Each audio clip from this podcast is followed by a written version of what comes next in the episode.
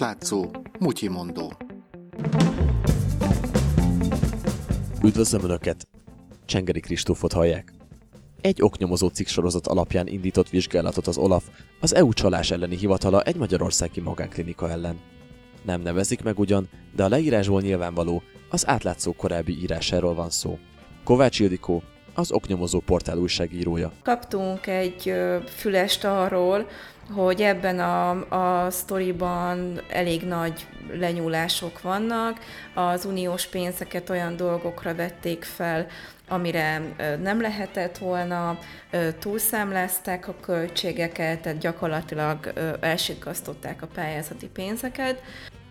A pályázati kiírás hátrányos helyzetű kistérségeknek szólt.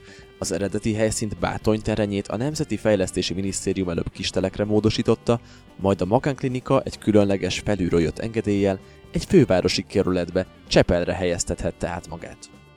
Az eredeti kisteleki ingatlan felépítésére nyolcvannyolc egész hét millió forintot ö, számoltak el, ö, és az a csepeli klinika, ahol mi jártunk, az gyakorlatilag egy családi ház volt, egy felújított családi ház.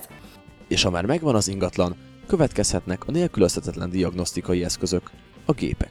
Megnéztük, hogy mennyibe kerültek azok a gépek, diagnosztikai eszközök, amiket ez a klinika vásárolt, és aztán saját magunk utána jártunk, hogy valóban ennyiért lehet-e megvenni ezeket az eszközöket.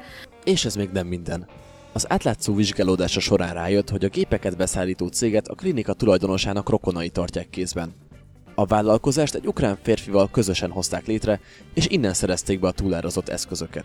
Egy á em pé vérkép és metabolit analizátort tizennégy egész öt millió forintért vásároltak meg, mi ehhez képest három egész öt, illetve öt egész négy milliós árat találtunk. Tehát közel három-négyszeres áron vásárolták meg.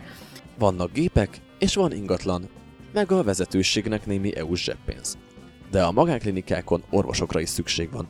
Az átlátszó utána járt, kik dolgoznak ezen a magánklinikán. Egyrészt találtunk szakorvosokat egyetemi végzettséggel. De ez nem minden.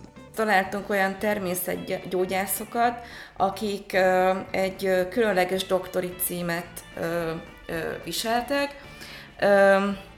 Ez úgy néz ki, hogy nagy D-vel írják azt, hogy dé er, és a D elé egy kis apostrof veszőt tesznek.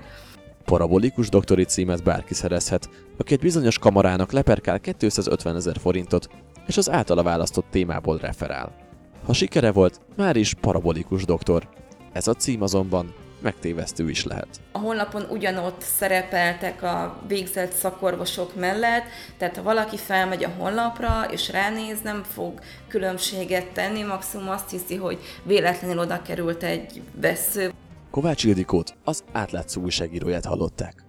A jelentés szerint egyébként körülbelül egy egész három millió eurós csalásról van szó, fél milliárd forintról. Nagyjából ennyivel árazták túl a beszerzett eszközöket. A mai mutyimondót Csengeri Kristóf készítette, közreműködött Mongatilla, Lémaretta és Katona Fruzsina.